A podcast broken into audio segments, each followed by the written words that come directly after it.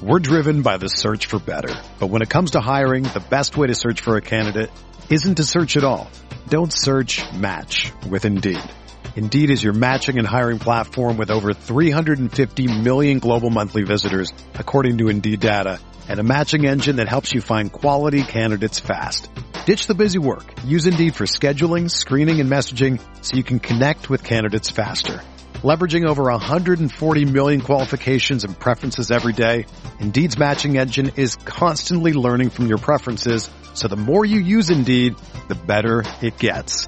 Join more than 3.5 million businesses worldwide that use Indeed to hire great talent fast. And listeners of this show will get a $75 sponsored job credit to get your jobs more visibility at Indeed.com slash BlueWire. Just go to Indeed.com slash BlueWire right now and support our show by saying that you heard about Indeed on this podcast. That's Indeed.com slash BlueWire. Terms and conditions apply. Need to hire? You need Indeed. Whether you're a world-class athlete or a podcaster like me, we all understand the importance of mental and physical well-being and proper recovery for top-notch performance. That's why I'm excited that Unifyd Healing is sponsoring this podcast. Unifyd Healing is a new and super innovative global network of wellness centers powered by Energy Enhancement System or EE System. If you haven't heard of the EE System, you'll want to listen up. This technology promotes wellness, deep relaxation, purification, and rejuvenation. In hundreds of locations across the globe, access to a center is easy and affordable. Interested in experiencing the EE system technology for yourself? Go to unifydhealing.com slash bluewire to learn more and find a center near you.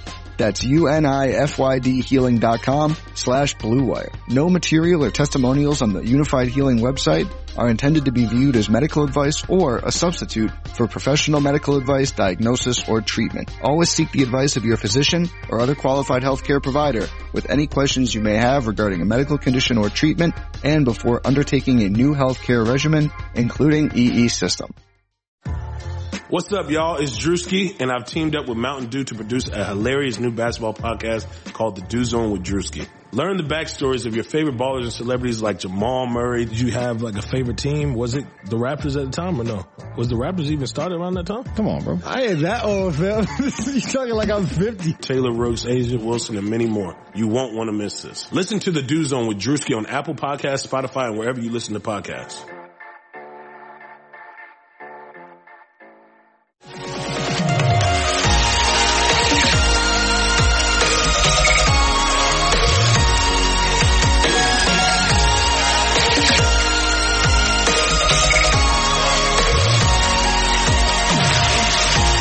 And away we go, episode 61 of the Al Galdi podcast. It is Wednesday, May 12th, 2021, the day on which the NFL's 2021 regular season schedule is released. Yes, it is schedule release day. Happy schedule release day. We will, on Thursday's installment of this podcast, know and be talking about the Washington football team's 2021 regular season schedule. We already know the opponents. We've known the opponents since the end of last regular season and since the expansion to the 17 game season. Remember that added game for Washington is at the Buffalo Bills. Uh, yes, the schedule appears as if it will be difficult, but that word appears is a funny thing. Sometimes some things appear to be one thing and then end up being a very different thing. When Washington's 2020 regular season schedule came out, everyone was shaking in their shoes over the three consecutive road games in November and December. At the Dallas Cowboys on Thanksgiving, then at the Pittsburgh Steelers, then at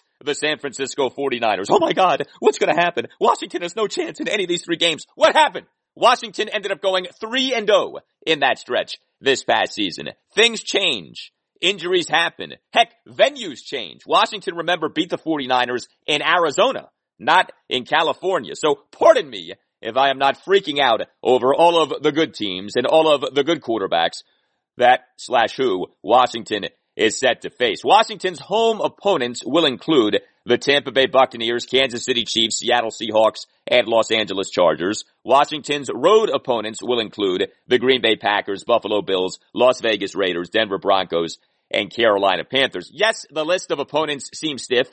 Yes, the list of opposing starting quarterbacks seems especially stiff, right? I mean, you're looking at what? Tom Brady, Patrick Mahomes, Russell Wilson, Justin Herbert, Aaron Rodgers, if he's still on the Packers, Josh Allen, Derek Carr. But again, the word is seems. You know, I'm not saying the list of opponents is definitely going to be stiff. The list of opposing starting quarterbacks is definitely going to be stiff. Like, we'll see. Could be. Alright, shapes up to be. But we don't know. This is an unpredictable world in which we live. Big guest coming up on this installment of the podcast. Former Washington tight end Logan Paulsen. He is a voracious consumer of X's and O's, has been watching a ton of tape, has been putting on his Instagram some great breakdowns of players. You can follow Logan on the gram, Logan underscore Paulsen 82. We're going to talk all about Washington's tight end situation and quarterback situation, as well as Logan's evaluation of Samuel Cosmi, the offensive tackle out of Texas who Washington took in the second round of the 2021 draft. High level, high IQ football talk with Logan Paulsen coming up momentarily. And I'll give you a spoiler alert.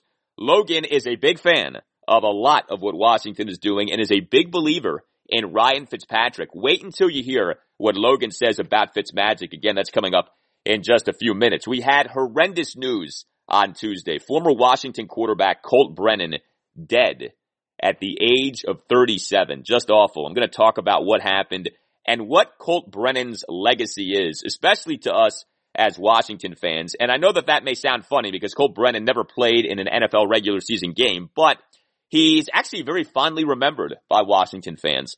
I'll get into why. Also on the show, the Capitals regular season is over. Game one against the Boston Bruins in the first round of the Stanley Cup playoffs Saturday night at 7.15 at Capital One Arena. We got an appetizer between the Caps and the Bees on Tuesday night. Although the Bees treated this game like NFL teams treat their fourth preseason games, nobody played. Plenty of key guys did play for the Caps, including Alex Ovechkin and Nicklas Backstrom. Yes, both were back. I've got some thoughts for you on the Caps as they embark on yet another postseason run. And I'll talk Nationals and Orioles, another lackluster offensive performance for the Nats on Tuesday night. This time in a loss to Bryce Harper and the Philadelphia Phillies at Nationals Park. A complete meltdown by the Orioles on Tuesday night in a loss at the New York Mets. And I will pay homage to former Nats pitcher Jordan Zimmermann, who on Tuesday announced his retirement. You can tweet me at Al Galdi. You can email me, the Al Galdi podcast at yahoo.com. Got this email from Will. Uh, Will says, first off, thank you for doing your podcast. You're welcome, Will.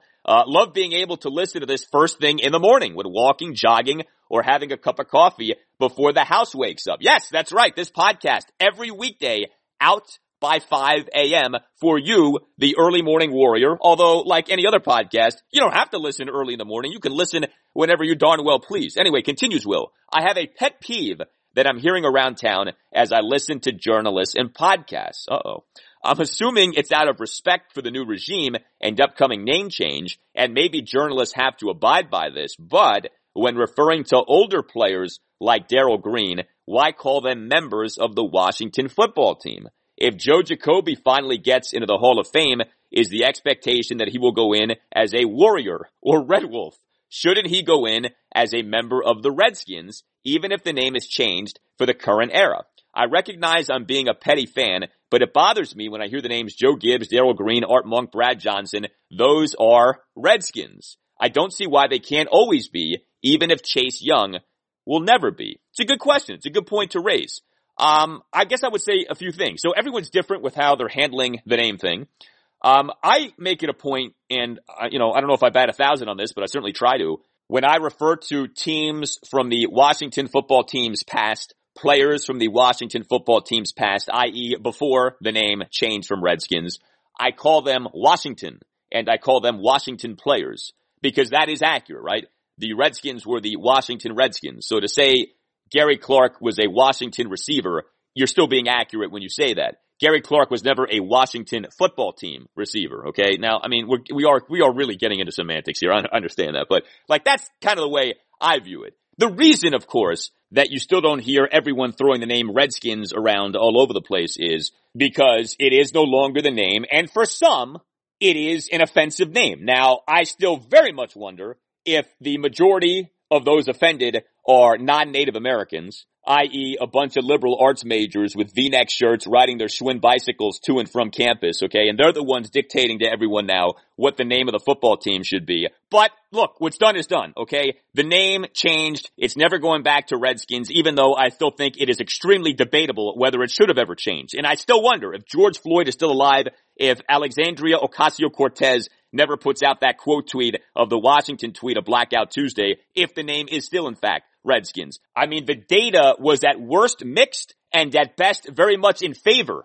of Native Americans wanting to keep the name Redskins. Nobody likes to talk about that, but that was the case. But what's done is done. You know, it's, it's a losing battle at this point. So the name has changed. And so I think you do have to respect that. I mean, if the organization itself is not calling itself Redskins, and I don't think that, you know, you should feel guilty if you don't call the team Redskins anymore. But yeah, I think the way to do it is Joe Jacoby played for Washington. Darrell Green played for Washington, not the Washington football team. Speaking of the whole name thing, uh, this podcast, the Al Galdi podcast, remains top 50 in the country on Apple Podcasts in the U.S. football category. But I had to point this out because of who I'm ahead of, okay?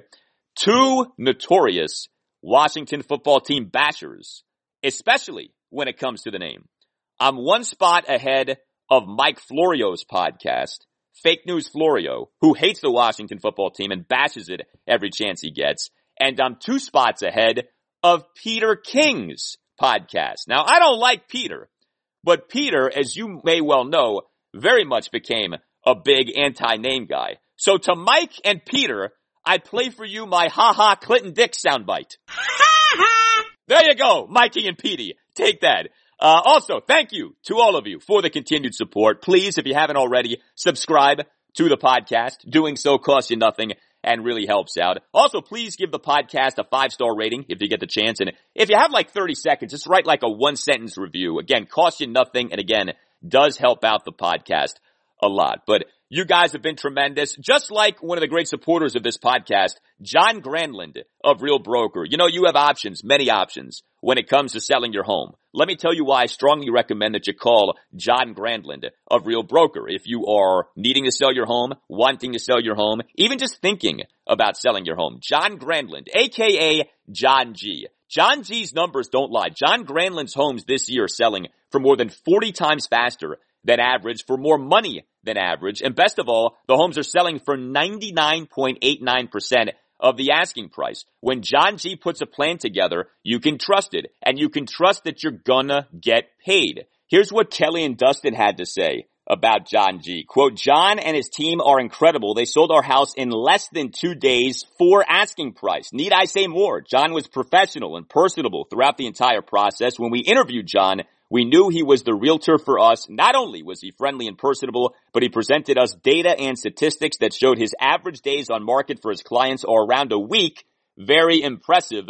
End quote. Yes, that is. Thank you very much. John Granlund, by the way, has flexible commission packages, including selling your home for free. Yes, you heard that right, for free. Some conditions apply. To learn more, to get the value of your home, just visit this website, johngsellsforfree.com. Again, zero commission if you meet certain conditions. John G sells for free.com or better yet, give John Grandland a call. Tell him that Al Galdi sent you and understand that you calling John Grandland helps out this podcast a lot. The phone number is 703 537 6747. That's 703 537 6747. 47. John Grandland is a master of local real estate. He's a big Washington football and Nats fan. Let him go to work for you and sell your home quickly and for the most money possible. John Grandland, aka John G of Real Broker.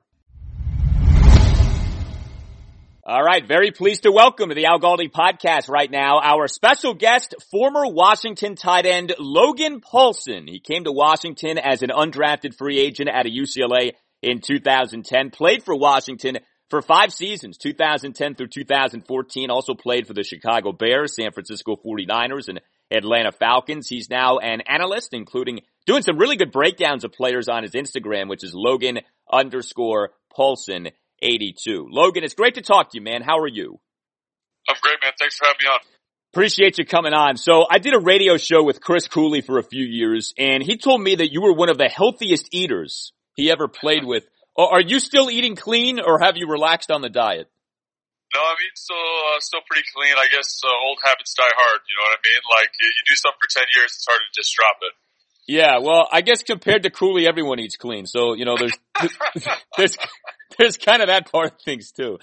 Uh, all right, so I want to get your takes on a bunch of stuff going on with Washington, but especially tight end. It's been an interesting offseason for Washington at tight end. What do you make of the mix that Washington now has at tight end? I mean, obviously we know Logan Thomas is the guy, but kind of this jettisoning of the depth beyond Logan for last season. And it looks like Washington has legitimate faith in two guys who have yet to prove themselves at the NFL level, but certainly have talent in John Bates and Sammis Reyes. Do you like what Washington has done at tight end? Uh, I do. I think they've done a really nice job of, of filling in the gaps of the of the group. I think Logan Thomas had an outstanding year last year, but I think it, you know, one of the things that characterizes a good tight end room is having a well-rounded kind of variety of different types of players. You get a nice kind of explosive potential type player with Sammis Reyes, a guy who's big, strong, and fast and can do a lot of things. Um, from a physical standpoint, obviously he has a tremendous learning curve ahead of him, but, you know, having met with him, having talked to him, having worked out with him, he has all the kind of right, uh, physical makeup, the right mental makeup. I have a ton of confidence that he can get that done. Smart kid, you know, learns multiple languages, econ major, so the uh, the intellectual part of the game I don't think is going to be as challenging as uh, it might seem on the surface. I think the technical stuff is going to take some time to kind of develop. I think the kid's got a ton of potential. And then uh, Bates, I think, is a really interesting fit. I think he, you know, he during the pre-draft process, he's a guy that I didn't have uh, on my list even. You know, I go to all these different websites and I kind of go down the list and I say, okay, these are the top ten kind of on average or the mean top 10 and he was not in that list. So when they drafted him, I thought, man, they, they're probably reaching a little bit. But once I watched his tape, once I went through a couple games, I saw the value as, you know, with the fourth round pick there. I think he's a guy who's very big. He can grow into his frame a little bit. He can add probably 10 or 15 pounds. He's probably a true blocking Y, which is something that they've lacked here in Washington for a couple of years now. And it's a feature in this Scott Turner offense that must be addressed. It's, you know, um, he's, they've always had a guy like that in this system, a guy that can kind of get down and dirty with the defensive ends, do some pass protection. He's got the length. He's got the technical acumen. Like it shows up really nice on tape. His ability to kind of roll his hips, get under guys, use his hands well. And then the, the other thing I love about his game is he's not bad in the pass game. He's a nice, natural athlete. He sees the ball well to his hands. He's not going to kill anybody with his, his, you know, speed measurements, but I think in terms of like attacking the seam, kind of nice fluid hips, good adjustment in the ball in the air, no stiffness when the ball's in the air, if that makes sense. And those are things you got to love about a guy who can kind of mix it up in line because it means they can't, the other teams, opposing teams can't totally fixate on him as a run blocking player. Right, and that obviously would be the concern. Bates over 46 career games at Boise State, just 47 receptions, but that doesn't mean that he can't catch passes. ESPN's Todd McShay said that Bates catches balls as well as any tight end in the 2021 draft class, not named Kyle Pitts. So what do you think with Bates? He could be like a good, what, red zone target, that kind of a thing? Yeah, I do. I th- uh, what, what, what I think he really adds value is he plays special teams. That's huge, and he bling, brings a physical element. Right? Everyone talks about um, the running game for the Washington football team and how that needs to improve. And one of the features that improves that almost immediately is getting a, blo- a blocking tight end or a tight end who understands the run game and can contribute in that in that way. And I know fans might have wanted something sexier, you know, like a pass catching tight end. The kid out of Miami was on everybody's boards, but I, I know that this this isn't like the most glamorous thing, but it does add immediate value to this Washington football team, and it fills something that they didn't have before, which is so important in the draft. So, Sammis Reyes, you have such a unique perspective on him because, like you said, you've worked out with him. This is such a different deal. I mean, a guy who's never played football at any meaningful level. He's a converted basketball player, physical freak, but beyond that, I mean, we really have no idea what he can be. What's going to go into this transition? How realistic is Sammis Reyes being a meaningful contributor to Washington in 2021? You know, I think it's probably more realistic with him than with other players, simply because there is a there's an immediate path to him seeing the field with the Washington football team. In, in other situations, it's obvious that the guy's going to have to sit for a couple of years. Here, I mean, he's the, probably the number three at, at a minimum, right? He might even be the number two depending on the situation. So they're expecting him to play. They're expecting him to get on the field, and I think it's something that he can do. I think it really depends. A huge factor. This is the coaching staff and how they choose to utilize him. Like one of the things I've seen in the past with guys making position switches is is how do you kind of you know, instead of like kind of parcel out what you're going to be doing, instead of get letting them take everything like drinking out of a fire hose, you give them little sips, get them on the field for you know 10 plays here, 15 plays there, stuff that they feel comfortable with, stuff that uh, you as a coordinator or you as a as a, as a staff feel comfortable with them doing. So I think that's going to be super critical to watch. Where is his role? How are they going to utilize him? And can he kind of maximize those opportunities? And I personally think he'll be able to. But um, I think the guy who's going to be the bigger impact of the two right away is Bates, just because he plays something so different than Logan Thomas. What do you think Reyes' potential is as a blocker? So I think, like you said, he's a physical freak, right? He's huge, he's big, he's strong, he's explosive through his hips. Those are all things you need in the run game. I do think just from experience, I think blocking takes a lot of time to learn. So I, I think it's very akin to like a martial art, right?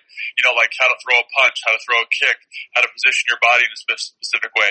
And that is something that just takes time on task and a ton of repetition. And that's something he doesn't have a lot of, he doesn't have a lot of time to do, right? Because he's brand new to the position. I think, you know, like with um, route running, right? You can run a thousand routes. You're not going to beat up your body too bad. You can see a couple balls come out of different people's hands, and you feel like, it, you know, there's some nuance there, but it's not quite the same. So I think just from a technical standpoint, his impact's going to be going to be seen more quickly in the passing game. I think he will be able to run block. I think his frame dictates that. I think his athletic athleticism takes that. I just think of the two skill sets, just takes a little bit longer to figure out. Talking Washington football team with former Washington tight end Logan Paulsen, who's been doing some great breakdowns on his Instagram. You can follow him there, Logan underscore Paulsen 82. So if Reyes makes a successful transition, he's obviously not the first guy to go from basketball to playing tight end in football. What is it about basketball players that makes it conducive to them becoming tight ends in football? Well, I think the first thing is that they're just big bodies, right? You know, some of the most important characteristics of playing football in the NFL are your your height, your length, your arm length, your speed, and your explosiveness, right? And then kind of a third or fourth element there is your ability to track the football, especially playing tight end. And basketball players, they get a ton of reps at that, right?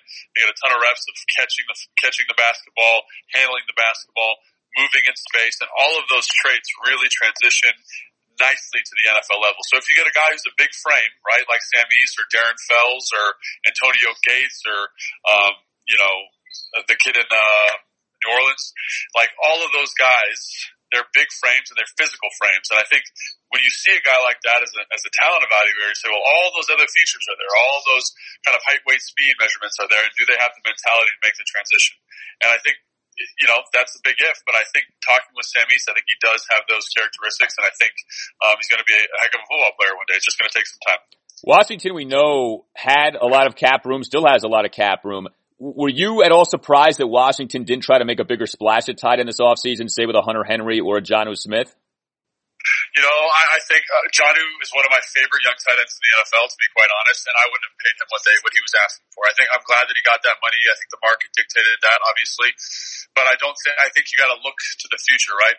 At some point, they're going to need to make a big splash at quarterback here, pay somebody a lot of money, and I just don't think. I, I just this is I played tight end. I understand the value of it, unless you're you know George Kittle, Travis Kelce, um, Darren Waller, maybe Kyle Pitts like you don't deserve that huge fifteen uh, million dollar paycheck, in my opinion. You're more of a role player within the office, and I, I know Jonnu is a very, like I said, he's one of my favorite players in the NFL.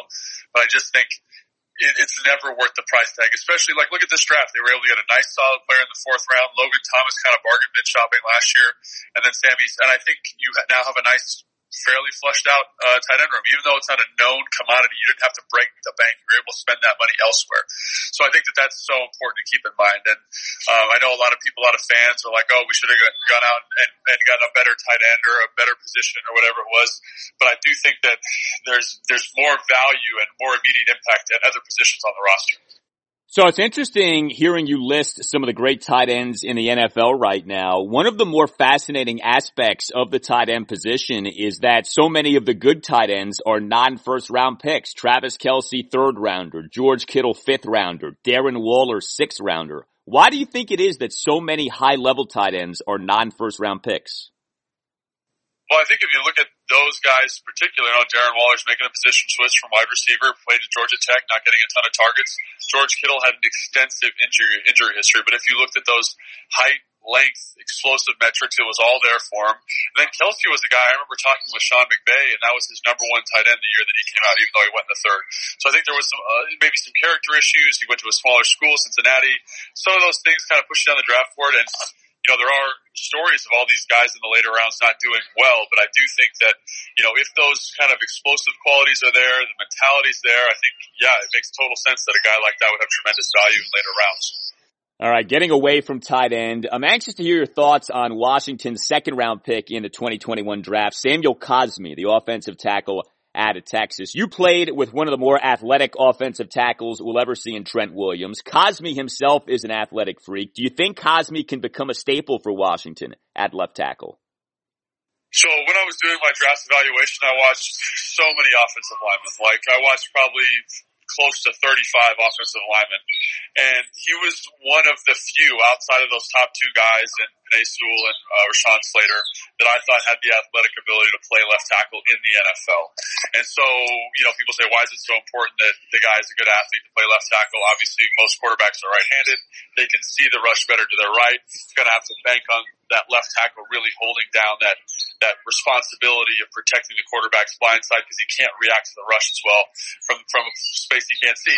So he was one of the guys who I thought, man, you know, technically he's a little rough. Like he leans a little bit on his punch. He has kind of a lazy pass set with his feet. He kind of does like this weird back pedal as opposed to like a true kick slide, which, you know, I think speaks to his athleticism that he's kind of able to get away with kind of a deficient pass set for four years of college football. And it's not like he only played 500 snaps. He played 2,500 snaps at right and left tackle. Guy, you see his, his, his tremendous athleticism in the run game. He's got, like I said, some technical issues, but in terms of that athleticism, that's something that, in my opinion, projects to a guy who could be a Pro Bowl left tackle for 10 years in the NFL if he gets it figured out from a technique standpoint. In your experience, how realistic is it to take someone with bad technique and turn that someone into a player with good technique?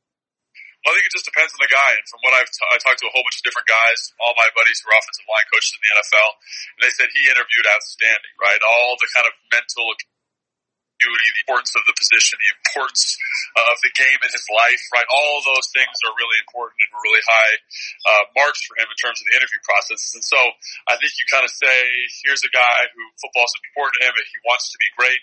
He's um, he's kind of a, a gym rat, so to speak. He's gonna he's to invest time. He makes you feel good about the time he's to spend on task, and I think that's important, right? Making you as a staff feel comfortable that hey, he we can coach him up, and he will be able to listen, and he's to develop because he does some amazing things with his footwork and his hands. You're just like, wow, like there's maybe three people in the world who could do that. And then he'll have, he'll have a bad miss, he'll have a bad loss or whatever, but I think those, the upside with him is so interesting. Like everyone talks about Jamin, Jamin Davis and how his upside, but to me, Cosmi's the guy that I am watching acutely because he is the guy that I think could be a game changer for this Washington football team organization. Wow, that's great to hear. Do want to get your take on the quarterback situation. If Ryan Fitzpatrick is Washington starter this coming season, do you see him as a significant upgrade over what Washington had at quarterback last season? Yeah, I think a lot of fans are not going to want to hear this, but I think he's he's significantly better. I'd say, you know, if I had to put a percentage on it, I think he's 30 to 35, maybe 40% better than what the Washington football team had last year. I think he's a top 18 quarterback in the NFL.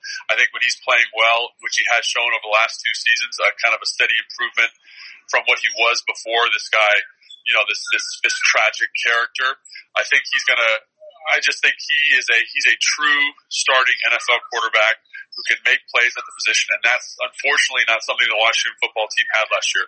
No offense to Alex Smith, the guy had a tremendous career, tremendous comeback story, but he just was not playing the position physically at a high level. Mentally, obviously, everything was there, making great decisions with the football, but now you have a guy who can push the ball downfield, really make the field feel like it's 100 yards long, which is an exciting proposition given the athletic talent that the Washington football team has accumulated over the last, you know, over the last offseason. No doubt. You watch a ton of tape. When you look at Taylor Heinicke and Kyle Allen, what do you think are the realistic ceilings for those guys? So it's funny. Everyone asks me about Taylor Heinicke all the time. I think obviously tremendous playoff performance, but I was in Atlanta and I got to see his first ever professional start, and it was nothing short of a car crash. You know, and I think he would probably tell you the same thing. Through three interceptions, lots of incomplete passes, passes, broke his arm, the whole thing, right? So I think he does have some moxie. He does have some gamesmanship to him. I think he's very, very talented. I think there's a lot of potential still to be seen there, but I also think people haven't seen kind of the negative sides of his game, right? They're fresh off this kind of otherworldly playoff performance. And I think that is definitely in his repertoire. And I think that's something he could be, but I, I, I think that's somewhat unfair and somewhat unrealistic given his small sample size of playing experience.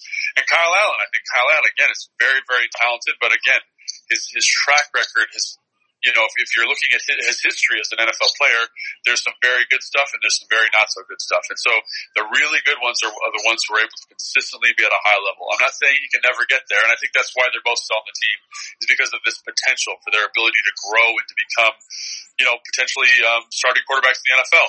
But I don't think that's this year, and it might not even be the following year. It might be two or three years down the road, and that's something I don't think you want to bank on, and that's why I think they made an excellent decision bringing Fitz, uh, Fitzpatrick in. Did you think that Washington should have traded up for Justin Fields or Mac Jones or taken one of the second tier quarterbacks, or were you fine with Washington not taking a quarterback in the 2021 draft?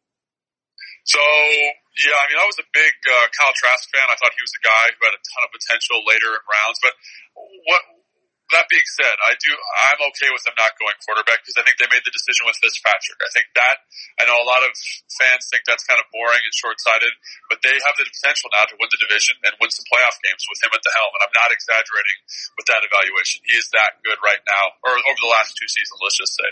So I think um, I'm okay with that. I think ideally, you know, people want to trade up, but you have to love that guy, you know. And if you talk to scouts around the NFL, which I've done, you know, Fields was all over the place in terms of evaluation. Some people loved him. Some people liked him better than, than Lawrence. Some people thought he was like a mid, mid to late round pick. You know what I mean?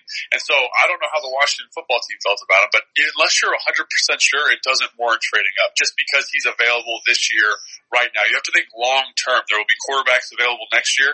Maybe the fifth one of that group is significantly better than Fields. It's hard to imagine that now, but I do think that's something that can get done. Yeah, the way you just put it, that's exactly how I've been putting it on the podcast. There's a difference between liking someone and loving someone. There are things right. to like about all these quarterbacks, but if you don't love them, to give up the capital to get these guys. I mean, all these trade ups for quarterbacks, they're not working. Like we're seeing this over yes. and over and over again. And I think you bring up a great point there. Just because the quarterback is, is valued as a first round pick does not mean he's going to succeed. Look at Jared Goff. Look at Carson Wentz. Look at this myriad of quarterbacks of the last five to six years who have not pound out being first round picks. Now that Sam Darnold's another one, that's not entirely their fault. That's a little bit situation, but that's always important to remember, right?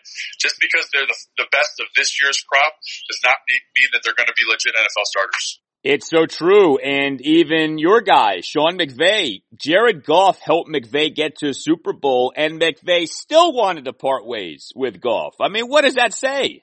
I appreciate your time. I got one more for you. I know you've probably been asked about this like a thousand times. I'll make it a thousand one, but maybe the most famous catch of your career, October 2012, 27-23 loss at the Giants. One of the most spectacular plays of RG3's rookie season, the play right before the two minute warning in the fourth quarter, a fourth and 10, 19 yard completion to you on a play on which Robert looked dead to rights. What do you remember about that play?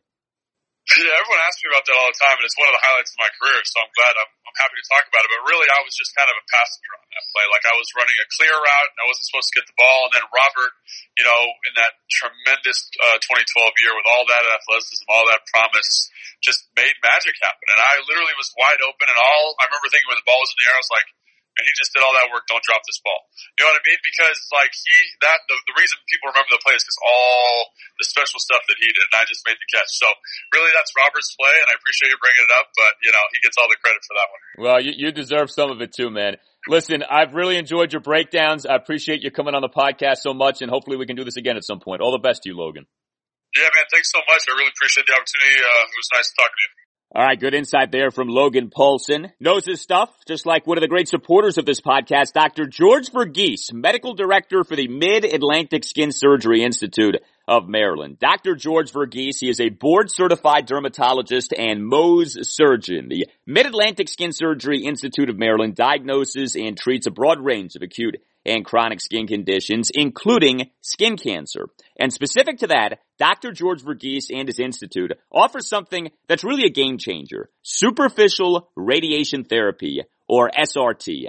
SRT is an alternative to surgical procedures for basal cell and squamous cell skin cancers. SRT is safe, effective, and non-surgical. Having skin cancer doesn't mean having to have surgery and the downtime and side effects, cosmetic and otherwise, that come with surgery. You have options. SRT is an option, and Dr. George Verghese and the Mid-Atlantic Skin Surgery Institute of Maryland offer the option of SRT, unlike many other dermatology practices in the area, and SRT is covered by most insurances. To find out more, call 301 396 3401. Make sure you tell them that Al Galdi sent you. That phone number again, 301 396 3401 or visit midatlanticskin.com.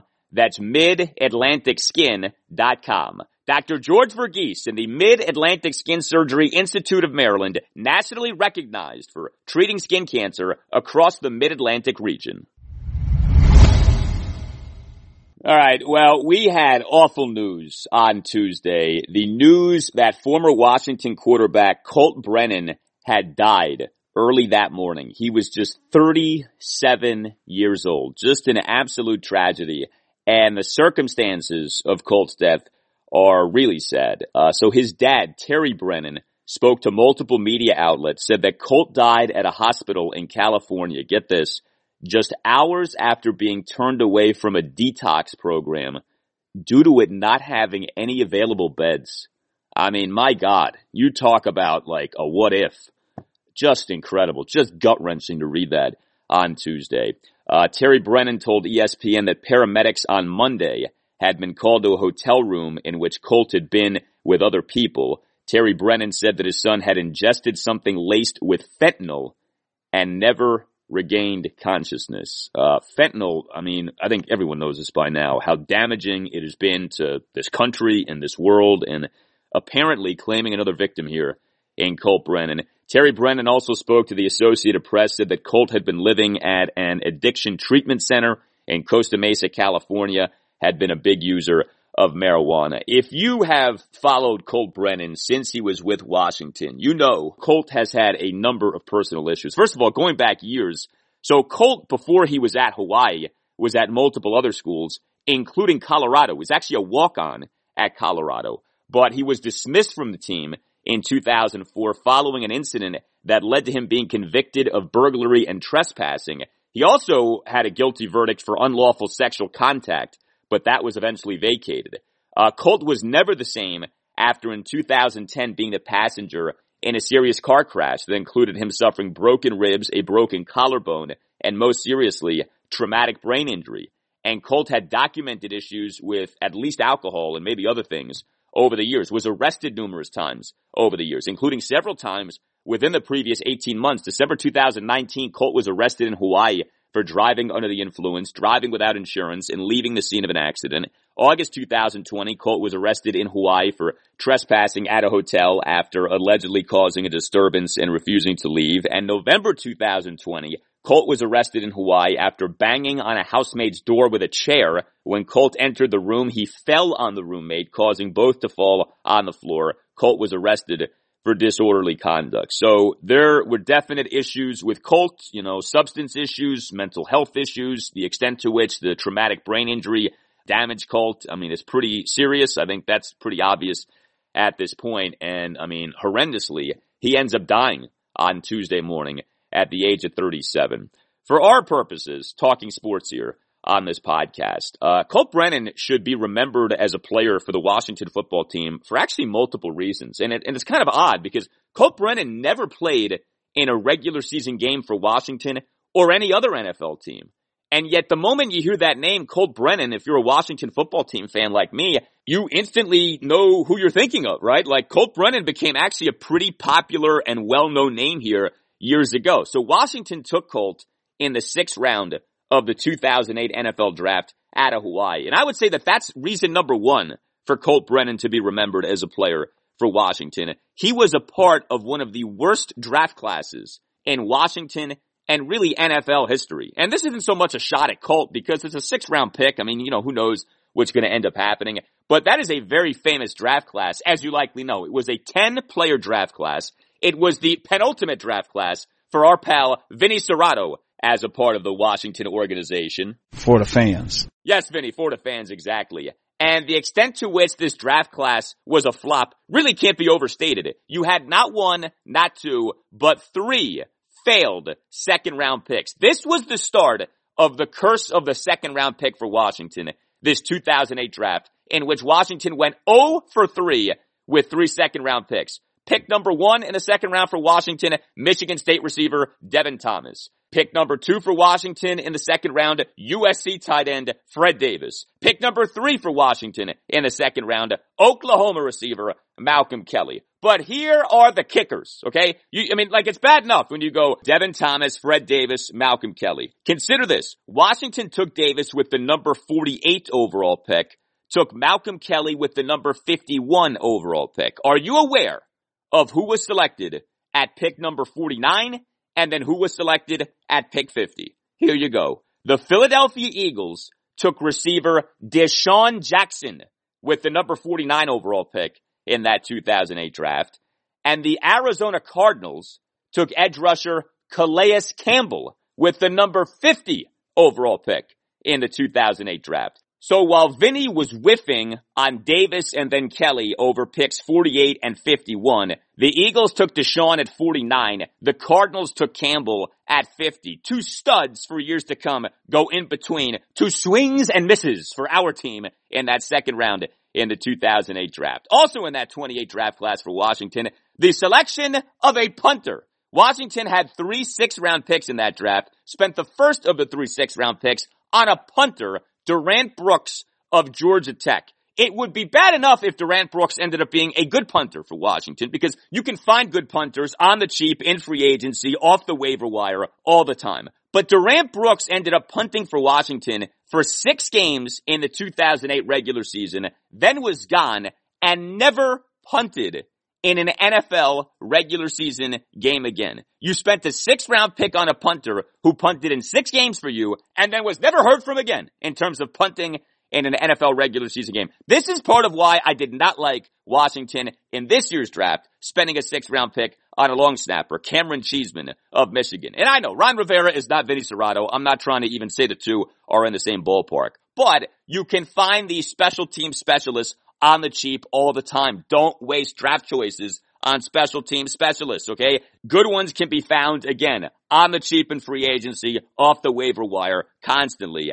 And then what's also funny about the 2008 Washington draft class is that you could argue the two best picks were the two last picks. Washington had two seventh round picks in that draft, took the edge rusher Rob Jackson and took the safety Chris Horton. And while not a guy was, you know, an all pro or anything like that, Rob Jackson did give Washington some decent seasons, including some good play in that 2012 NFC East winning season. Remember, he had that huge pick in the week 17 win over the Dallas Cowboys at FedEx Field on Sunday Night Football to clinch the NFC East. And Chris Horton, very early in his career, actually had some interceptions. For a while was like on fire when it came to generating picks for Washington. So that to me is reason number one to remember Colt Brennan as a player for Washington. He was a part of the infamous 2008 Washington draft class. Second reason that Colt Brennan should be remembered as a player for Washington. So Colt was with Washington for actually two seasons, 2008, 2009. Like I said, never did play in a regular season game in his NFL career, but he was a preseason legend for Washington. And it's, it's tongue in cheek, right? Because Washington in its history has had a number of these guys.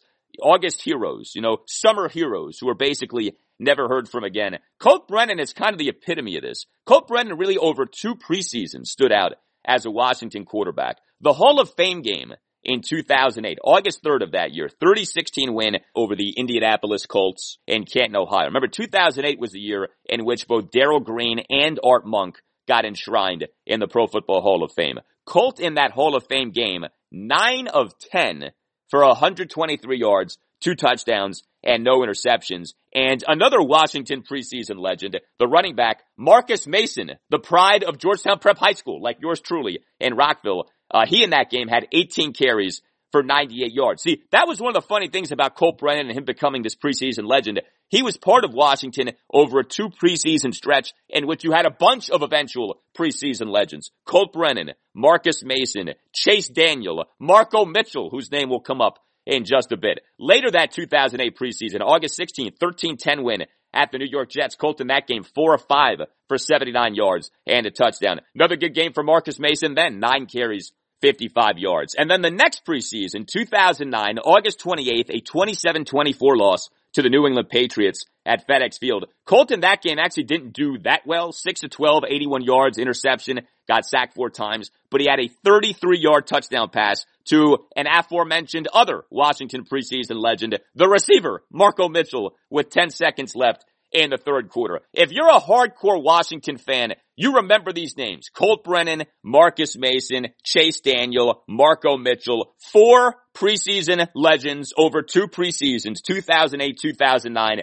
and they essentially capture perfectly this phenomenon that is the Washington August hero, the Washington preseason hero. We've dealt with it many times over the years. We certainly dealt with it with Colt Brennan. He became a very popular figure, in part because he was a quarterback, he was a backup quarterback, he was a gunslinger, but also because he did that thing when hope springs eternal in the preseason of looking good and making people think, hey, maybe this guy should be our QB1. Of course, it wasn't that simple when it came to the position. Remember, Jason Campbell was the starting quarterback at the time, and he was not great. He was not a franchise quarterback, but he was better than Colt Brennan. Third reason that Colt Brennan should be remembered as a player for Washington. Remember this. This gets forgotten. How did Washington get rid of Colt? Do you remember? Washington in August 2010 traded Colt Brennan to the Baltimore Ravens for another quarterback, John Beck. Yes, Colt Brennan is how Washington got John Beck. Brennan for Beck. Brennan to Baltimore for Beck. Uh, Colt was quickly cut by the Ravens and then signed with, but was soon also cut by the Oakland Raiders. We know what happened with John Beck, the debacle that ended up being the 2011 season in which he and Rex Grossman split time at quarterback for Washington. But Beck was with Washington in 2010 and Beck became kind of a cult hero as that season went on because you had the quarterback turmoil that year with Donovan McNabb and then Rex Grossman and you go into 2011 and it's like, well, what are they going to do? Well, hey, they seem to like this John Beck guy. Hmm, maybe there's something to John Beck. Boy, the Shanahans really seem to have a thing for John Beck and things didn't go so well, including that infamous shutout loss against the Buffalo Bills in Toronto in which Beck was sacked 10 times. And remember who the Bills starting quarterback was in that game. Yes, Ryan Fitzpatrick.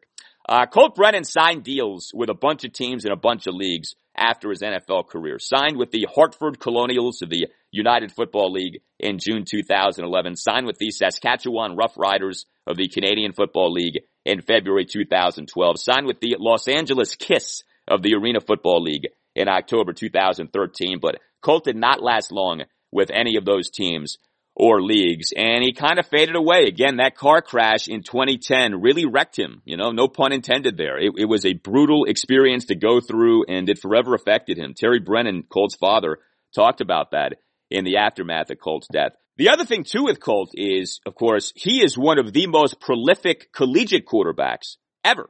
Uh, Colt put up incredible numbers at Hawaii from 2005 to 2007. Hawaii had as its head coach June Jones, one of the pioneers of the run and shoot offense, which is a thing in the NFL in the late 80s, early 90s, and in a lot of ways was ahead of its time. It was a pass happy offense that the NFL just wasn't ready for back then. I think if you dropped the run and shoot into today's game, you'd see a much different view of it. You'd see a lot more acceptance of it. You know, people used to poo poo the run and shoot, used to call it the chuck and duck. In today's pass happy environment, the run and shoot, people would be all over it. It actually, in a lot of ways, the run and shoot lives on in today's NFL because a lot of the concepts are adopted by current NFL teams. But anyway, Colt is number one among qualified quarterbacks, so those with at least 875 career pass attempts, in FBS history in career completion percentage at 70.4. Remember, Colt Brennan is doing this 2005 through 2007. This is not today's college football in which a quarterback having a completion percentage of 70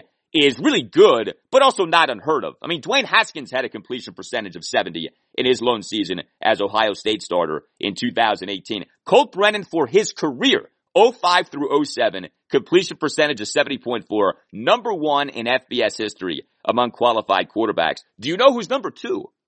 Another Colt who used to play for Washington, Colt McCoy. He's number two at 70.3. And then interestingly, Case Keenum is number six in FBS history in career completion percentage among qualified quarterbacks at 69.4. We may not do quarterbacks well at the NFL level with our Washington football team, but when it comes to getting guys who did well in college, we're all about that, right? Colt Brennan, Colt McCoy, Case Keenum, etc.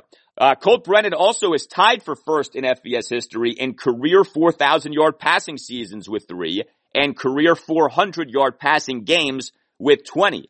Colt Brennan in 2006 had one of the most jaw dropping seasons that any college quarterback has ever had.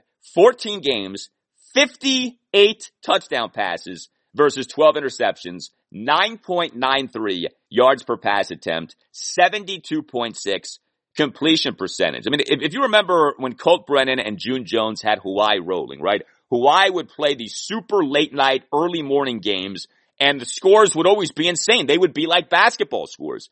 Again, Hawaii was ahead of its time in a lot of ways because now in college football, you see a lot in the way of basketball scores. But like back then, it wasn't as much. And I say back then, this is like 15 years ago. It's not like 50 years ago, but it was different. Football really has evolved a lot, even in just the last decade and a half. And that's why to me, like June Jones, guys like him deserve a lot of credit. Colt Brennan, I believe, deserves a lot of credit. And he had a monster season in 2006. I mean, those were video game numbers that Colt Brennan put up in 2006 for Hawaii. Brennan finished sixth in the Heisman Trophy voting in 2006 and then actually third in the Heisman Trophy voting in 2007. So very sad. There's no way around it. And I guess if there are any good things to come from his death, I mean, first of all, it does bring more awareness to fentanyl and the problem this country has, our world has with drug use.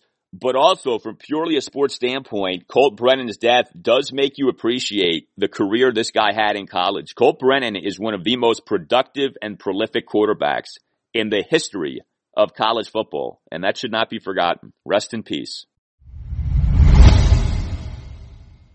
So, the Capitals regular season finally, mercifully, is over. And I say that not because the Caps had a bad regular season. They did not. They had a very good regular season. Actually finished tied with the Pittsburgh Penguins for first in the East Division at 77 points, though the Pens had the tiebreaker. But it was time for the regular season to end. The same opponents over and over and over again as teams played nothing but intra-division games in this 56 game NHL regular season. The recent out of control brawls in those games at the New York Rangers, the injuries and the absences that the Caps have had to deal with this season. You could argue that now is actually a bad time for the Stanley Cup playoffs for the Caps because of the recent injuries and now Evgeny Kuznetsov and Ilya Samsonov being out again due to COVID-19 protocols. But I know for me as a lifelong Caps fan, I am ready for the postseason. I'm guessing that a lot of you are ready for the postseason. And it was interesting. Head coach Peter Laviolette during his virtual postgame press conference on Tuesday night made it clear that he and his team are ready to be playing postseason game. So the Caps did end their regular season with a win, a 2-1 win over the team that the Caps are about to face in the first round of the Stanley Cup playoffs, the Boston Bruins. The Caps concluding a 36-15 and 5 regular season with this victory on Tuesday night. The game meant absolutely nothing from a standing standpoint, but how about the end of the game? Michael Raffl, the game-winning even strength goal from an incredible near zero angle shot with three seconds left in the third period. Nobody at the game or watching the game was rooting for overtime. I can promise you that. And Raffl was the hero. Again, near zero angle shot. I'm still not sure how that puck made it through, but it did. Capitals avoid the overtime, get the victory, 2-1 the final over the Bruins at Capital One Arena. Now, the game, like I said, meant nothing. The game is in no way a reflection of what to anticipate come the first round of the Stanley Cup playoffs. The Bruins rested like everyone. The Bruins rested pretty much all of the team's regulars, okay? The head coach for the Bruins, the former Capitals head coach, Bruce aka Butch Cassidy, basically treated this game, like I said earlier, like an NFL head coach treats the fourth preseason game. Nobody of consequence for the most part played in the game. The Capitals, conversely, did play a bunch of key guys. Laviolette has been adamant about this, that if you're healthy, you're going to keep playing. We'll see if that strategy pays off. But there was some risk taken by the Caps in playing some key guys and having some guys return from injury. But you have to be fair to Laviolette.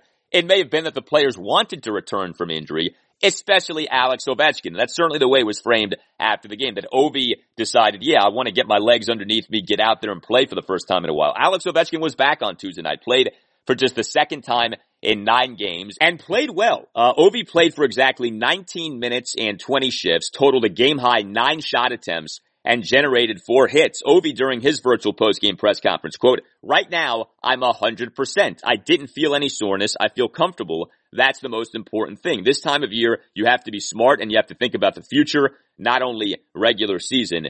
End quote. It's quite possible he's lying and he's not a hundred percent. But that's what Ovechkin did say after the game. And, you know, there's no reason to think that he's not 100%.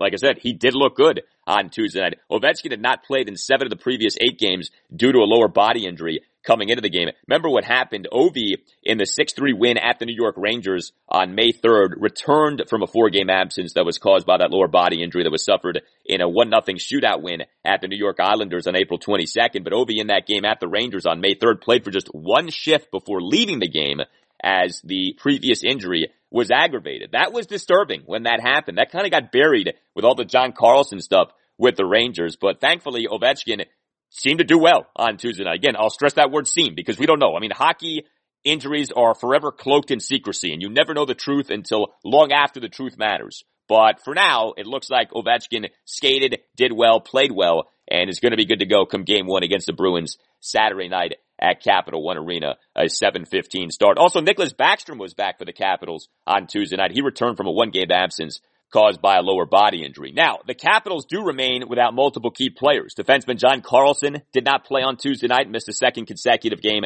due to a lower body injury. TJ Oshie did not play on Tuesday night due to a lower body injury that was suffered in the Caps previous game, the 2-1 overtime win over the Philadelphia Flyers at Capital One Arena on Saturday night. And the Caps do remain without two of their key Russians, Evgeny Kuznetsov and goaltender Ilya Samsonov. Each guy missing a fifth consecutive game on Tuesday night. Each did not play in the first game of that stretch due to team disciplinary reasons as the players were late to a team function. But each guy since then has been out due to COVID-19 protocols. This is a big deal. We have no idea if Kuznetsov is going to be good to go for game one against the Bruins, and we have no idea if Samsonov is going to be good to go for game one against the Bruins. Now, maybe Samsonov wouldn't be starting anyway, but you still would like to have him available. I mean, Craig Anderson in his age 39 season, he of the two starts this regular season could end up being your number two goaltender going into the playoffs. Now, Vitek Vanecek did look good on Tuesday night. Again, you were facing like a JV team in the Boston Bruins. You were facing an AHL team in the Boston Bruins. So I'm not putting a ton of stock in this, but it was nice to see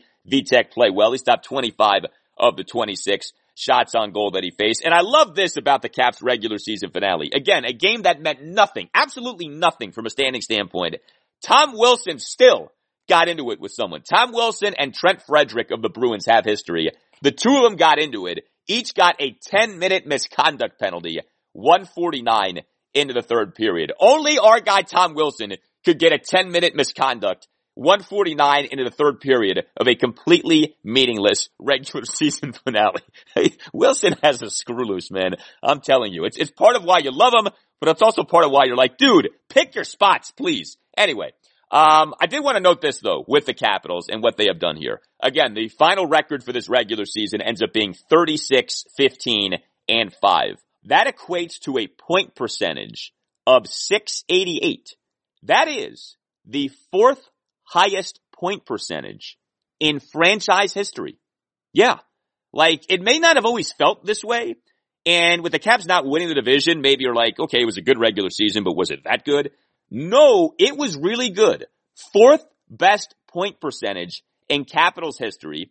Highest point percentage that a head coach has recorded in his first season with the Caps in franchise history. Peter Laviolette has done a masterful job with this team this season. Again, especially when you factor in all of the injuries and absences that the Caps have had to deal with, right? Seven game suspension for Tom Wilson back in March. Caps go 7-0-0. Alex Ovechkin missing a bunch of games down the stretch of the season. The Caps continue to pile up wins. The COVID-19 absences earlier in the season of the four Russians, Ovechkin, Kuznetsov, Samsonov, and defenseman Dmitry Orlov. Capitals did well. More recently, right? No Kuznetsov, no Samsonov due to COVID-19 protocols. Caps continue to do well. Laviolette has really done a good job with this team.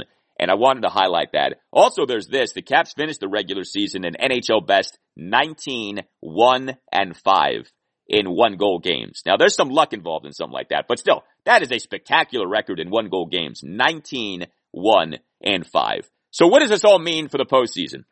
maybe nothing. Okay. We know how the Stanley Cup playoffs go. They are so flukish. They can be so random. You can be so good in the regular season and then look like trash come the first round of the postseason. We have seen that with the Capitals. We saw that last postseason when the Capitals got ravaged by Barry Trotz and the New York Islanders over five games in the first round in the hub city of Toronto. So I'm not counting on anything. I'm not assuming anything. I do know I like a lot about this Capitals team.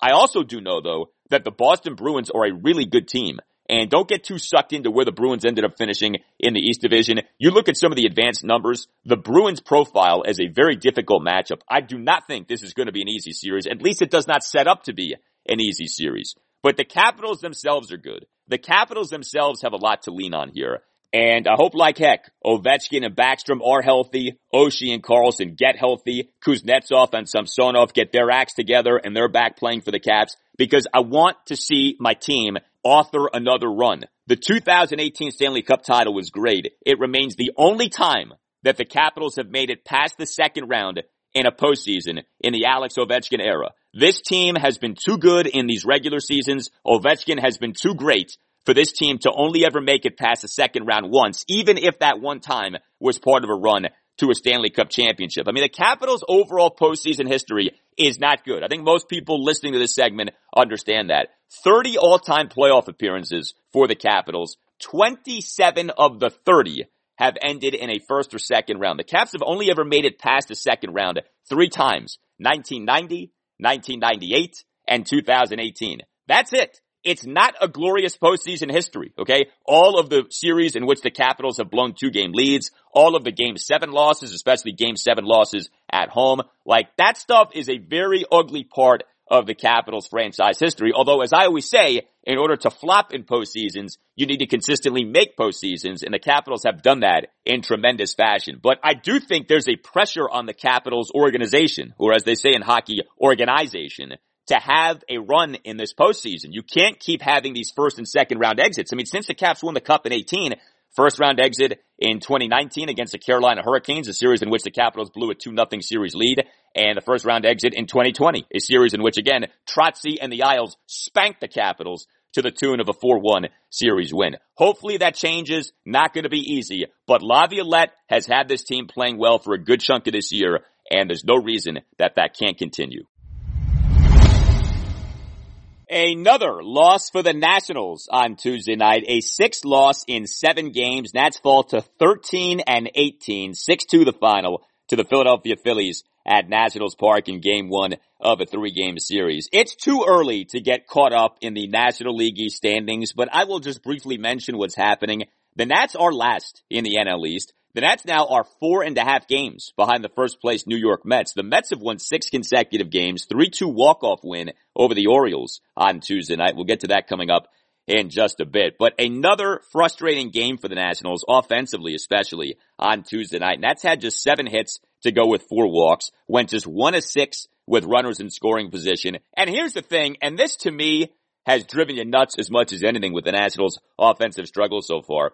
The Nats again got got by a subpar starter. The Philly starting pitcher on Tuesday night was Chase Anderson. Chase Anderson is a veteran who had been having a really bad season. Chase Anderson is in his age 33 season. He came into the game with an ERA of 554 over six starts this year. And yet Chase Anderson on Tuesday night held the Nats to two runs over five innings with five strikeouts. I mean, it's not like he was dominant, but a guy who had been tattooed to the tune of a 554 ERA over his first six starts ends up allowing two runs in five innings with five strikeouts against you on Tuesday night. Like that does not speak well at all for the Nationals offense. It's one thing to get dominated by Jacob DeGrom. It's another thing to be largely contained by Chase Anderson, okay? That's not the way this is supposed to go, and yet it did go that way on Tuesday night, when by the way, the game took forever. I mean, if you ever need an example of why baseball skews so old and why young people aren't into the sport, this game on Tuesday night is it. It was a nine inning game with a final score of 6-2. I mean, it's not like the final score was 14-12, and yet the game took three hours 58 minutes. You had a parade of lengthy plate appearances. You had a truckload of fouled off pitches. You had a number of walks. Nats pitchers issued eight walks in the game. Three hours, 58 minutes for a nine inning game.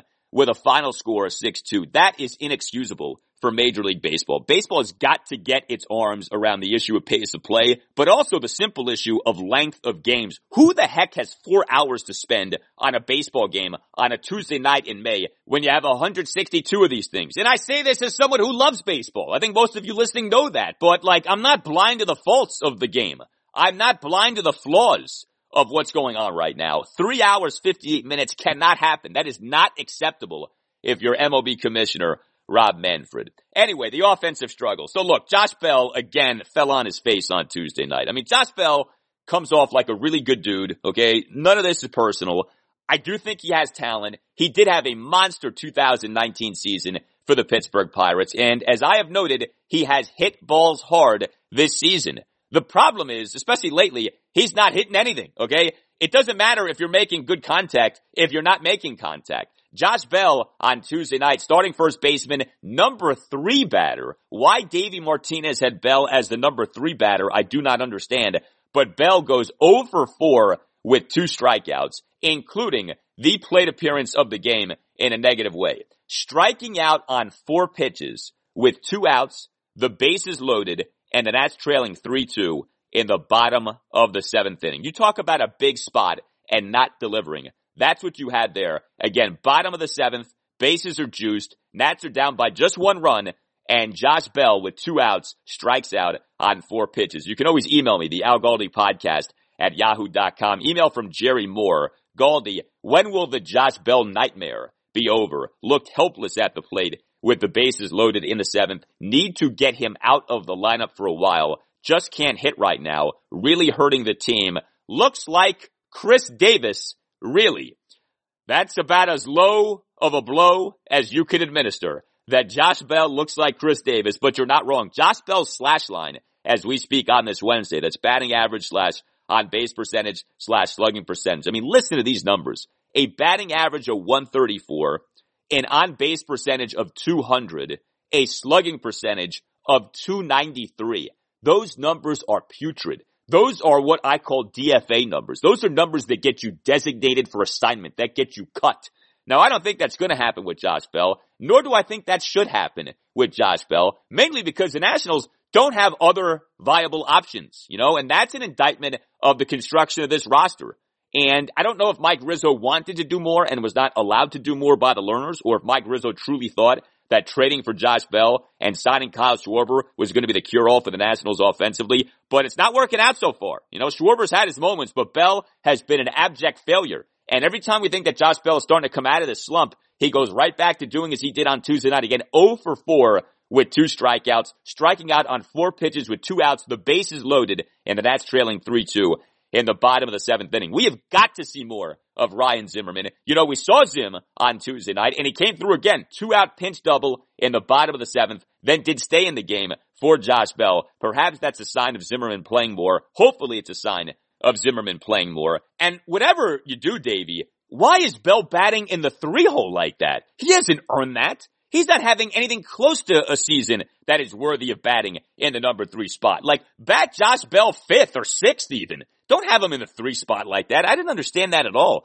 with Davies lineup on Tuesday night. But it was a rough night offensively for a lot of guys. Yan Gomes, starting catcher, number five batter, 0 for 4 with a strikeout. Josh Harrison, starting second baseman, number seven batter. Harrison, interestingly, got demoted in the lineup, 0 for 4 with a couple of strikeouts. Harrison has been struggling over the last three games now, 0 for 13 with five strikeouts. Victor Robles had a rough night on Tuesday night. Starting center fielder number eight batter, he went over 4. It just, it's not good. I mean, this lineup is not good. It's not deep. It's not imposing. If you get out of the Nats bubble and you look at other lineups in the sport, like look at the Philadelphia Phillies lineup, okay? Like that's a lineup with some pop, with some power, with some guys having some seasons. The Nationals lineup is the antithesis of that. You've got to get multiple guys going. You don't have that right now with the Nationals. You basically have two guys who are hitting. Trea Turner and Juan Soto. And that's what you had on Tuesday night. Trea Turner had another productive game, starting shortstop, number one batter, three for four with a homer, two singles,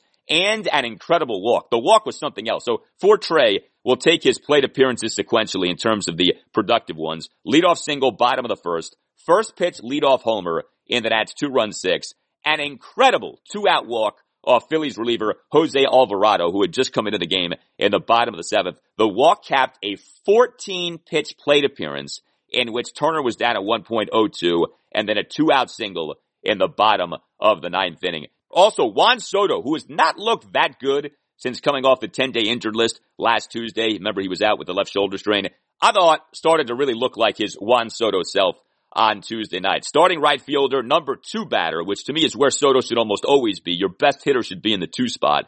Uh, Soto one for two with a single and three walks. So you want to see him hit for power, obviously, but to see him get on base like that was great. Single in the bottom of the first, six pitch walk in the Nats two run sixth, a two out four pitch walk that loaded the bases in the bottom of the seventh, and then Josh Bell happened, and a two out eight pitch walk in the bottom of the ninth, despite having been down to the count at one point, one two. I mean, we know this.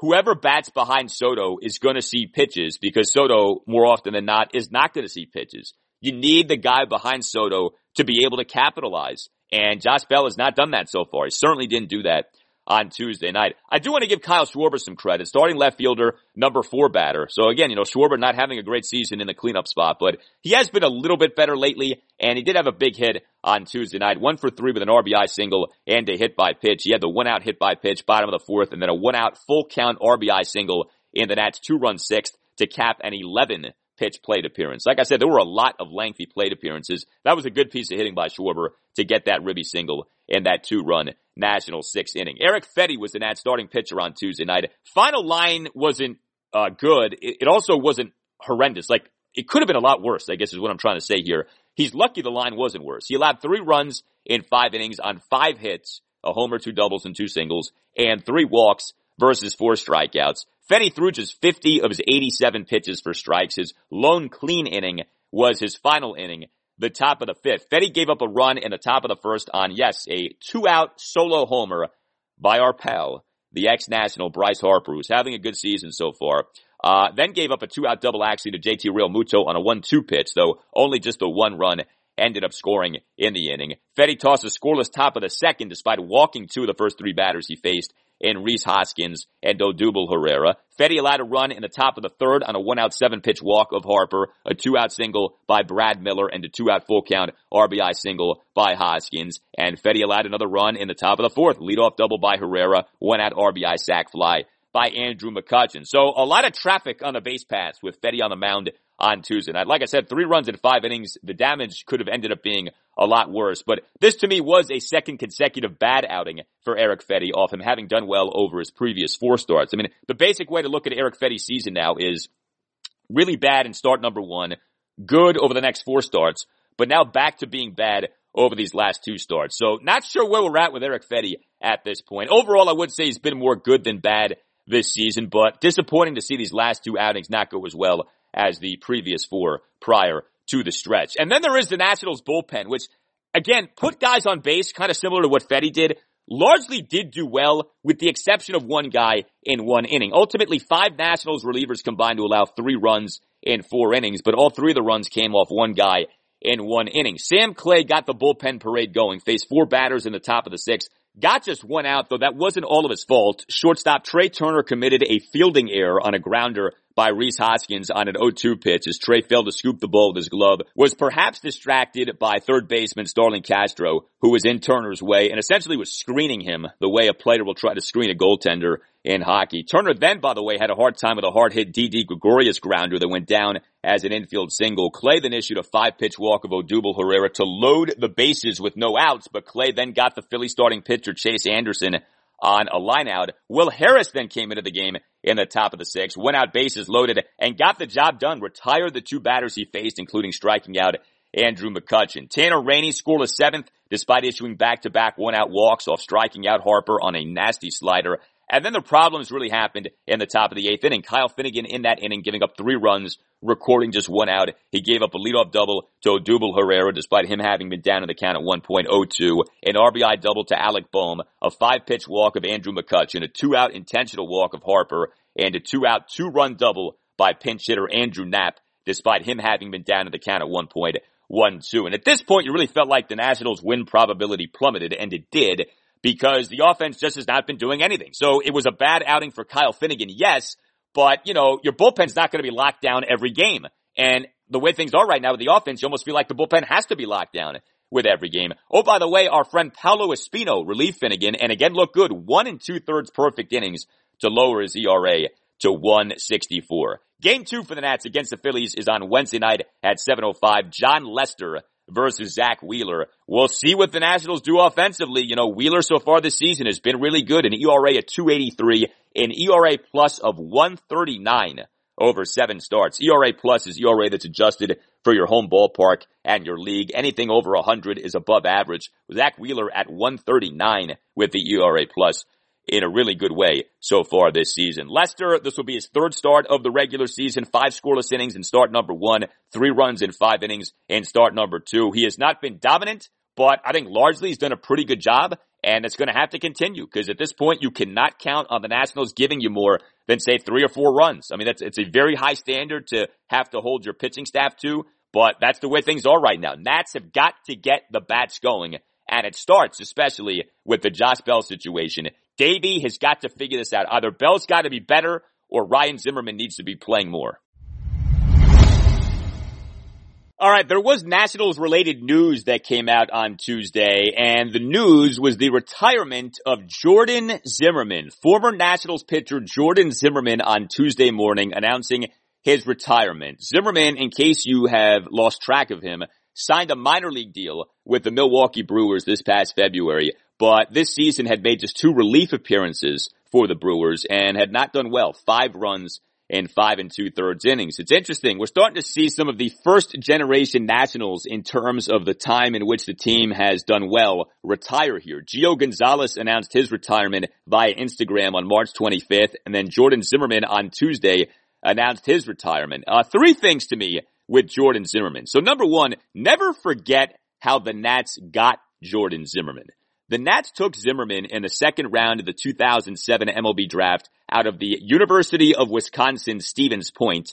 Zimmermann was selected with the compensatory pick that the Nats got for Alfonso Soriano signing with the Chicago Cubs in November 2006 off his 40-40 2006 season with the Nats. Remember that year, the Nationals were bad. Soriano was good. He finished with a 6.1 wins above replacement for baseball reference. And the big conversation in DC that summer when it came to the Nats was, well, when slash are the Nats going to trade Alfonso Soriano? And the Nats ended up not trading Alfonso Soriano, but it ended up working out really well because the Nats did with the comp pick that they got for Soriano leaving via free agency better than the Nats realistically would have ever done in trading Soriano. So you get Jordan Zimmermann with that comp pick. Um, I'm not a big advocate for not trading away guys who are set to be free agents and you expect to lose those guys. But in this case, it did work out, and it's it's kind of an interesting thing that the Nats were able to turn the Soriano free agent defection into Jordan Zimmermann. Second thing to remember with Jordan Zimmermann, he was a great Nat, and you really can't say that enough. Jordan Zimmermann over seven major league seasons with the Nats, 2009 through 2015, made 178 regular season starts, had an ERA of 332, had an ERA plus of 118. Zimmermann over his final four seasons with the Nats, 2012 through 2015, made at least 32 starts in each regular season.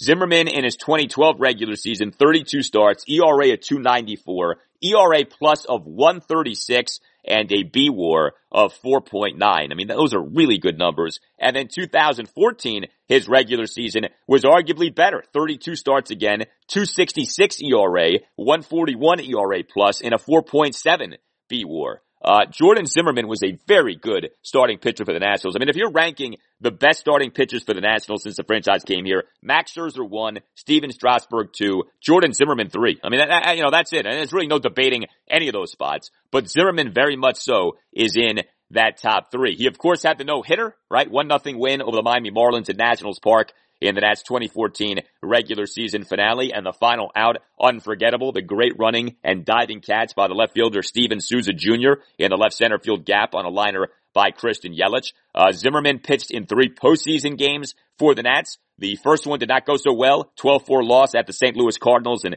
NLDS Game 2 in 2012. Zimmermann five runs in three innings and one of many bad starts by the Nats rotation in that series. But how about the other two postseason outings for Jay-Z. 2012 NLDS Game 4, 2-1 victory over the Cardinals at Nationals Park. The Werthquake game, Zimmermann as a reliever was electric. I'll never forget this, tossing a perfect top of the seventh with three strikeouts. Just awesome stuff.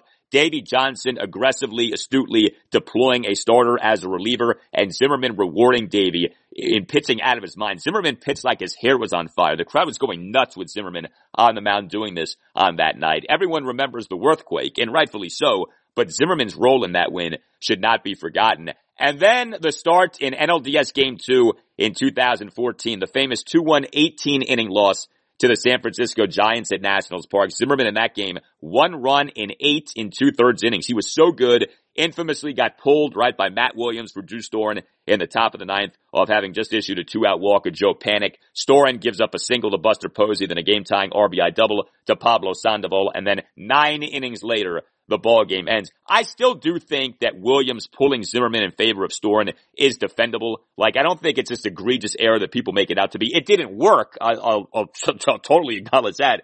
But I'm, I'm, not a big believer in like you judge the decision by the result necessarily. Drew Storen had a very good year the, the notion of bringing in your ace reliever to get the final out in a game two of an NLDS best of five series, like that's not unreasonable. Storen didn't get the job done. And the reason the Nats lost that game, just like the reason the Nats lost that series, was the offense. The offense was horrendous for the Nationals in that 2014 NLDS against the Giants. Matt Williams pulling Jordan Zimmermann in game two of that series did not cost the Nats that series. Matt Williams was guilty of plenty of sins as Nats manager to me, pulling Zimmermann in favor of Storen is an overrated thing that people harp on too much. And then a third thing to remember with Jordan Zimmermann off him announcing his retirement on Tuesday is this.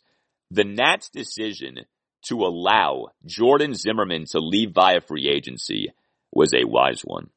The Nats ultimately played the Jordan Zimmermann situation beautifully.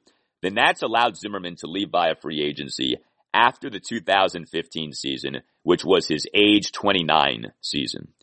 The Nats got Zimmermann in his 20s, then let the Detroit Tigers pay him in his 30s. Zimmermann got a five year, $110 million contract with Detroit in November 2015, and he was awful for the Tigers. I mean, there's no other way to say it. Zimmermann over five seasons with Detroit, 2016 through 2020, an ERA of 563 and an ERA plus of 80 over 99 regular season games, including 97 starts.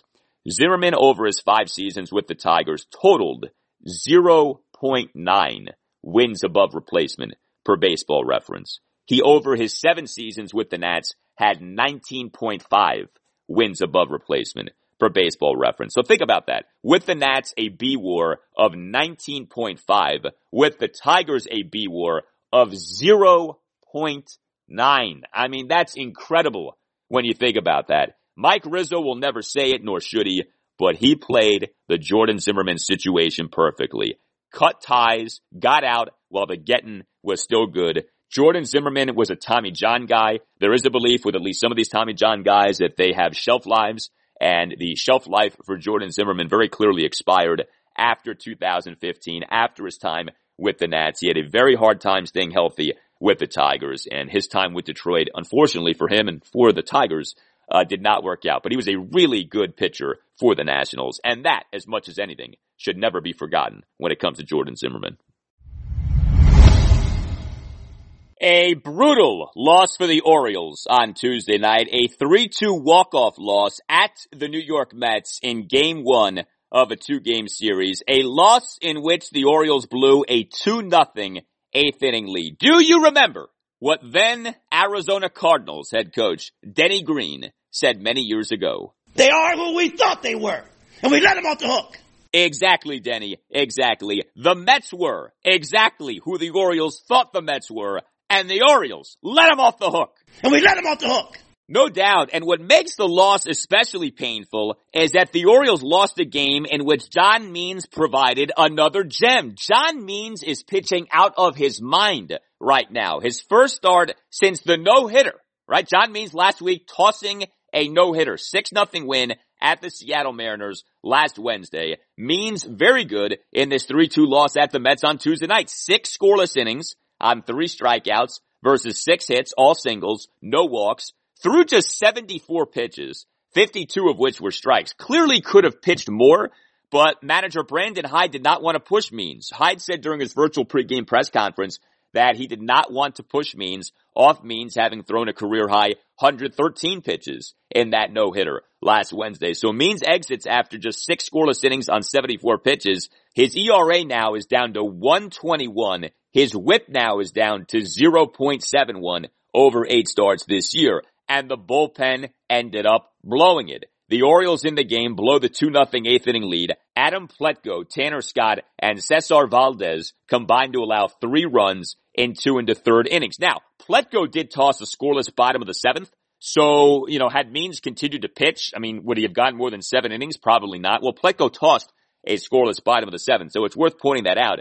But Plutko then issued a leadoff five pitch walk, a Tomas Nido, before striking out Jose Peraza in the bottom of the eighth. Then Scott comes into the game. He issues a one out full count walk of Francisco Lindor, followed by a one out RBI single by Michael Conforto before inducing a first pitch inning ending double play off the bat of Pete Alonso. Then comes Valdez. He gives up two runs in the bottom of the ninth, begins things by giving up back-to-back singles to Kevin Pillar and the ex-Oriole, Jonathan Villar, then gives up a one-out RBI single to Dominic Smith, then issues a one-out wild pitch to put runners on second and third, and then allows the walk-off run to score on a run-scoring fielder's choice off the bat of pinch hitter Patrick Mazeika, who has done this before. Mazeika previously, just a few games ago in fact, had a run-scoring fielder's choice for a walk-off win. He gets another one here in this game, despite Mazeika having been down in the count at one point,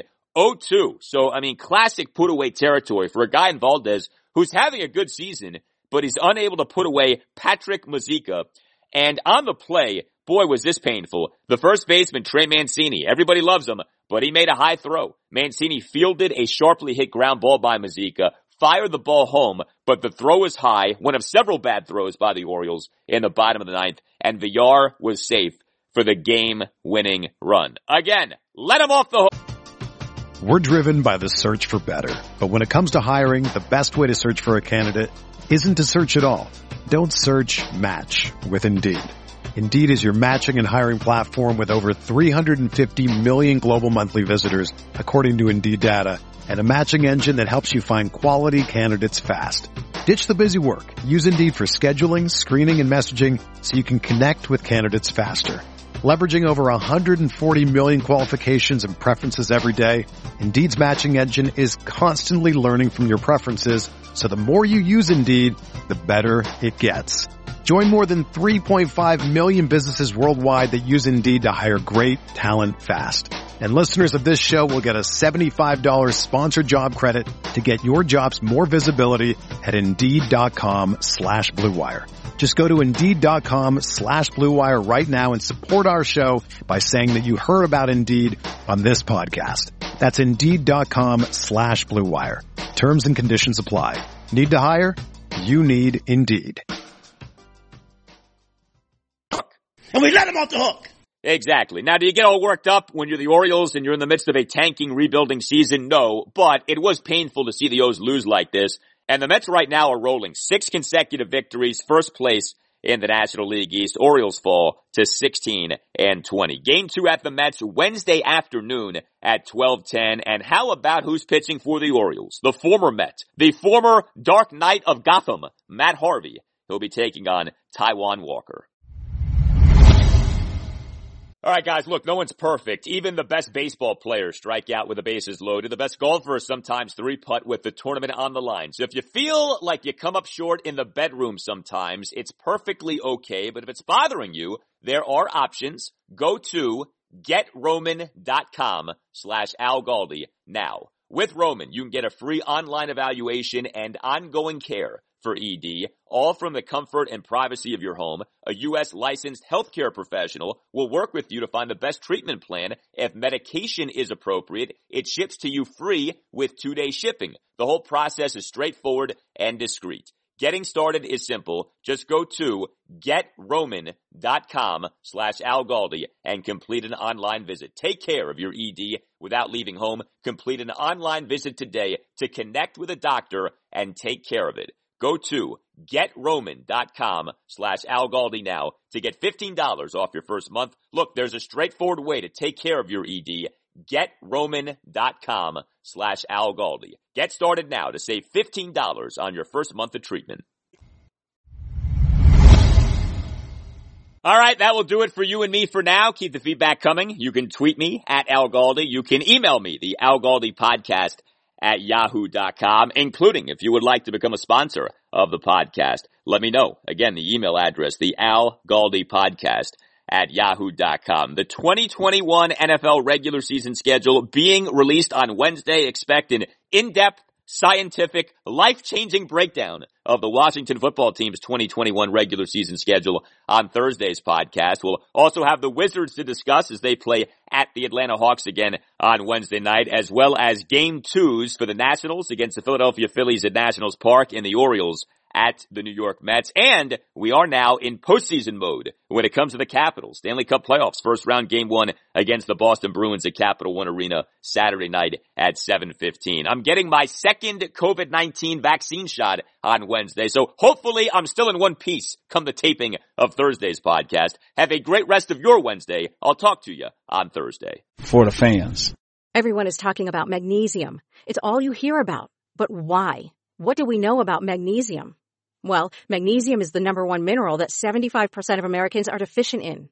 If you are a woman over 35, magnesium will help you rediscover balance, energy, and vitality. Magnesium supports more than 300 enzymatic reactions in your body, including those involved in hormonal balance. From functional medicine doctors to mental well-being and female hormone experts, we all know that magnesium is the one mineral to improve all aspects of well-being and health. But which one? Magnesium Breakthrough from Bioptimizers, the trusted choice recommended by leading experts with seven best absorbed forms of magnesium to ensure your body receives the support it needs for overall well-being. Go to bioptimizers.com slash balance today and use code BALANCE10 for 10% off. Support your journey to wellness at B-I-O-P-T-I-M-I-Z-E-R-S dot com forward slash balance. Magnesium Breakthrough from Bioptimizers, your foundation to optimal health and vitality. This is the story of the one. As head of maintenance at a concert hall, he knows the show must always go on. That's why he works behind the scenes, ensuring every light is working, the HVAC is humming, and his facility shines. With Grainger's supplies and solutions for every challenge he faces, plus 24-7 customer support, his venue never misses a beat.